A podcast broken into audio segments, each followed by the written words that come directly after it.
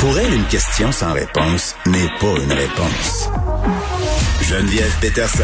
Cube Radio.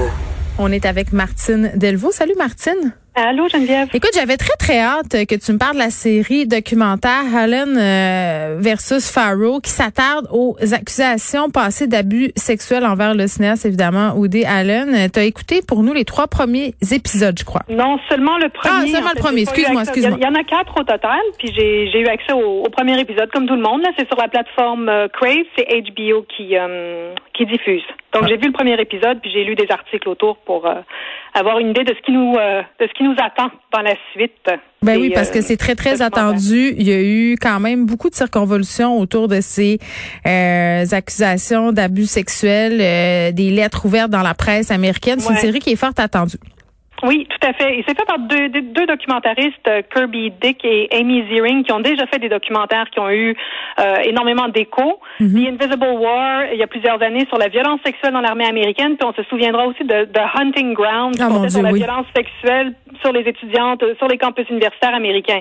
Donc c'est des documentaristes qui ont énormément d'expérience et qui, dans ce cas-là, ont pris le cas Allen euh, versus Farrow. Euh, à partir de la lettre de Dylan Farrow, donc Dylan, faut, faut, bon, c'est un peu compliqué, mais Dylan Farrow, c'est la, la, fille adoptive du couple.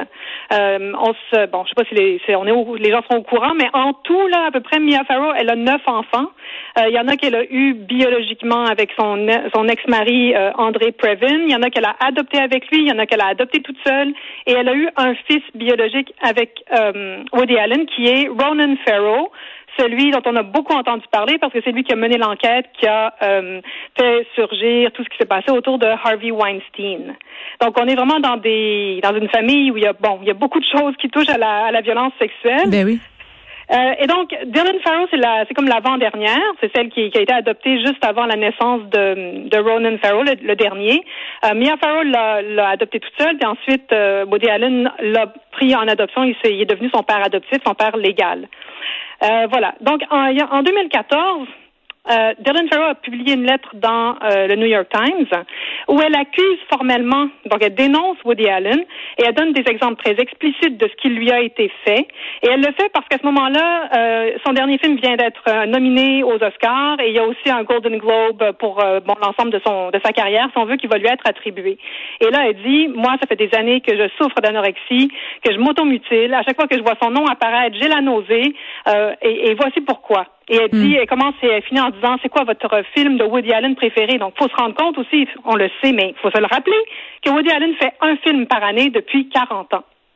Donc, c'est vraiment euh, un monstre du cinéma américain, hmm. extrêmement riche, faut pas l'oublier. Euh, et tout ça, c'est, euh, ça rentre en ligne de compte là, quand on, regarde le premier épisode du, du documentaire. Donc, Dylan Farrow, elle a accusé son père, puisqu'à ce moment-là, il était son père euh, formellement, euh, d'avoir abusé d'elle dans un grenier, euh, alors qu'il y avait un train électrique. Il lui a dit regarde le train électrique, puis là, il sait bon, il, il, a abusé d'elle. Elle donne pas les détails dans la lettre. On va peut-être l'apprendre plus tard dans le documentaire, mais en ce moment, c'est toute l'information que j'ai. Mais ce qui est intéressant dans ce premier document, dans ce premier épisode, c'est qu'ils mettent la table. Donc, ils, ils présentent un peu bon qui est Woody Allen. Ils interviewent plein de journalistes femmes, d'ailleurs, des critiques de cinéma, qui disent combien elles ont apprécié son cinéma, combien il crée des personnages de femmes importants. Est-ce que je peux t'arrêter? Oui, oui, oui. Parce que ça me fait beaucoup penser euh, comme procédé, puis je ne sais pas, on n'a pas vu les autres épisodes là, on sait pas où ils s'en vont avec ça. Mais je sais pas pour toi, Martine, là, puis vraiment c'est une question ouverte, mais c'est toujours un peu un malaise avec ce procédé-là. Je comprends pourquoi on le fait. on veut expliquer qui est ce personnage-là, pourquoi il a été important euh, pour son industrie. Euh, puis c'est le même procédé que euh, que celui utilisé dans le documentaire qui a été fait sur Dominique Strauss-Kahn. Ouais. Essentiellement, les puis même sur celui, même celui qui s'attarde à Harvey Weinstein là, oui. puis à Jeffrey Epstein. Non, Jeffrey Epstein. Excuse-moi. On est dans le même processus, c'est-à-dire les le premier épisode, parfois même le deuxième, là, c'est quasiment l'apologie de ces hommes-là. Je comprends qu'on veut nous faire comprendre à quel point il est important, puis qu'on qu'on ait bien qu'on ait bien le sentiment de la chute vertigineuse là de, de ces hommes de pouvoir, mais mais à chaque fois, je me, je sais pas, il y a quelque chose en moi, ça me ça me dérange un peu. Ben, en même temps, ce qui est intéressant, c'est que dans, dans ce documentaire-là, ça fait peut-être euh, cinq minutes OK. fait que c'est pas deux épisodes à la gloire de Woody Allen. Non, pas du tout. Mais ce qui est intéressant, c'est qu'il donne la parole à des femmes critiques de cinéma. Okay.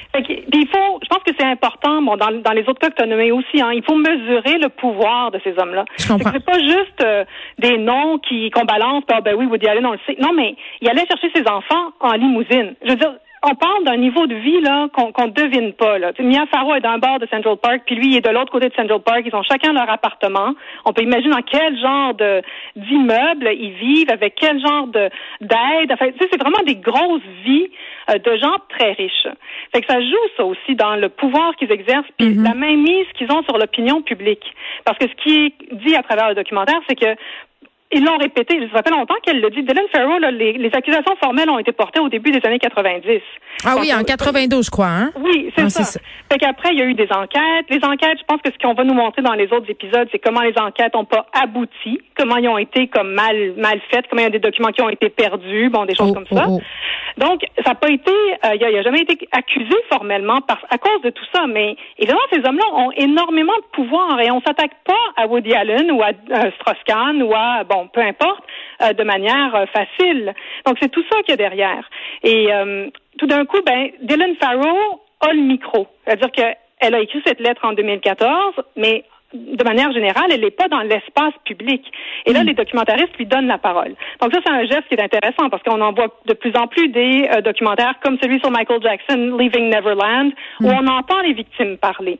Mais il y a quand même, quand même toujours des gens qui critiquent en disant euh, qu'il n'y a pas, qu'il y a pas eu de procès, que c'est pas, que c'est pas prouvé, puis euh, Woody Allen qui a toujours nié par ailleurs avoir posé ces gestes-là envers sa fille adoptive. Oui, puis à chaque fois, à la fin de chaque épisode du documentaire, c'est écrit qu'il nie euh, qu'il a jamais été abusé. pour des raisons légales, euh, bien évidemment. Oui, oui.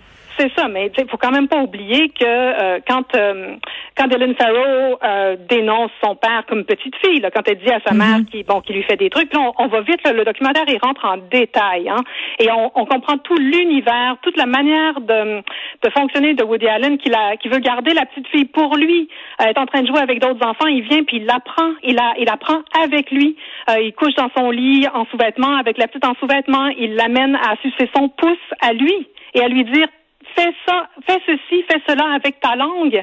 Tu c'est très détaillé là, comme, comme geste. Et il y a des témoins. Donc, il y a des témoins qui sont des amis de la famille, qui sont des proches, qui vivaient parce qu'ils mm. avaient une maison à la campagne, puis ces gens-là étaient invités.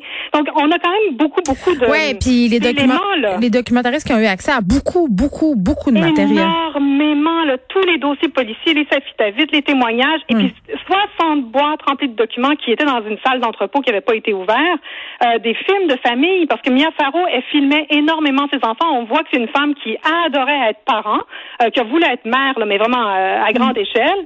Et elle fait beaucoup parler ses enfants. Et ce qui est quand même paradoxal, c'est que d'emblée, Woody Allen lui dit, moi, je ça m'intéresse pas les enfants, j'en veux pas, ça m'intéresse pas, je veux rien voir. Mais, mais c'est ça. Donc, on, dans ce type de film-là, évidemment, euh, c'est pas un procès, euh, on n'est pas là-dedans, mais il n'empêche que quand tu regardes ça, tu te rends compte qu'il y a des, des réalités qui peuvent pas être niées. Là, tu parlais, euh, bon, de l'étrange affaire de suçage de pouce, mais il y a d'autres affaires. Ben, c'est ça. Il y a plein de choses qu'il faut pas oublier. Bon, puis ça aussi, à l'époque, on en a beaucoup parlé. Il a quand même fini par marier Souni, Souni Previn, qui est la dernière euh, enfant adoptée par euh, Mia Farrow avec son, son ex-mari André Previn. Souni, il l'a mariée, elle avait, il a commencé à avoir une relation amoureuse avec elle, elle avait 21 ans et lui en avait 30, 40 ans de plus qu'elle. Et c'était la fille adoptive de Mia Farrow. Et il l'a fait dans le dos de Mia Farrow, puisqu'à l'époque, ils étaient encore un couple ensemble. Et Mia Farrow l'a découvert en trouvant des Polaroids ah, ben porno fait de Souni, qui était sa fille, avec qui elle vivait, là, dans la maison de, de Mia Farrow. Donc, on, faut pas, euh, c'est glauque, là. c'est euh, du bon stock, c'est du bon stock pour un psychanalyste. En tout cas, je te dirais ça. Oui, c'est très, très, très, très élevé. Fait que ce qui a été dit aussi récemment, bon, après la sortie de, de ce documentaire, c'est mhm. qu'on est dans ce qu'on appelle la consequence culture. Donc, on entend beaucoup parler de. C'est quoi ça? Ben, on entend beaucoup parler de culture de cancel culture ici, de mhm. culture de de, de l'annulation, de, l'annulation, même du bannissement, si on veut. Euh, mais la, la, culture de conséquence, à mon avis, est comme un versant plus positif de ça. C'est-à-dire que souvent on va dire ah c'est de la cancel culture pour un peu euh, nier que, que des gestes euh, inacceptables ont peut-être été posés. La, la, mm. culture de conséquence veut dire, ben, vous avez fait des choses, ça a des conséquences. faut prendre une responsabilité. Mm. Et ce qui m'a intéressé, c'est que, bon, évidemment, là, c'est comme un procès par euh, documentaire interposé. Mm-hmm. Je dirais, Woody Allen ne va pas faire de prison, là, hein, on s'entend. Euh, il a déjà perdu des contrats, mais bon, comme il est extrêmement riche, il y a, mais les gens continuent à célébrer ses films. Complètement. Et ces films continuent à être vus. Et moi, je suis pas de, de, de celles qui diraient il faut, faut absolument abolir, faut plus jamais regarder les films de Woody Allen. Je pense que chacun prend la décision qu'il veut. Bien sûr. Mais c'est important que ce documentaire-là existe et qu'on puisse euh, reconnaître la souffrance de, de la victime dans, dans tout ça. Et c'est ça qui se passe. Et je pense que cette idée de conséquence est intéressante. Même Mia Farrow, d'emblée, a dit je m'en veux, je m'en veux de pas avoir vu ce qui se passait. Puis c'est vrai qu'on on l'écoute elle parler, puis on se dit mais, mais quelle naïveté, quelle naïveté. Ben, était probablement elle aussi sous son emprise. Ben voilà, fait que c'est tout ça qu'on qu'on voit, puis je trouve que les femmes dans ce documentaire-là prennent la responsabilité, elles sont vite comme en train de, de le prendre sur elles, et c'est comme mm. si on disait à Woody Allen, ben prends la part qui te revient, t'as as posé ces gestes-là, maintenant vis avec. Bon, euh, tu me dis que c'est disponible sur Crave euh, le premier épisode, donc pour les euh, abonnés, on peut aller voir ça. Là, ça risque d'être fort intéressant. En tout cas, moi, je vais le regarder, Martine. Merci beaucoup. Ça vaut la peine. Ça me fait plaisir. À bientôt. Bye bye. Bye.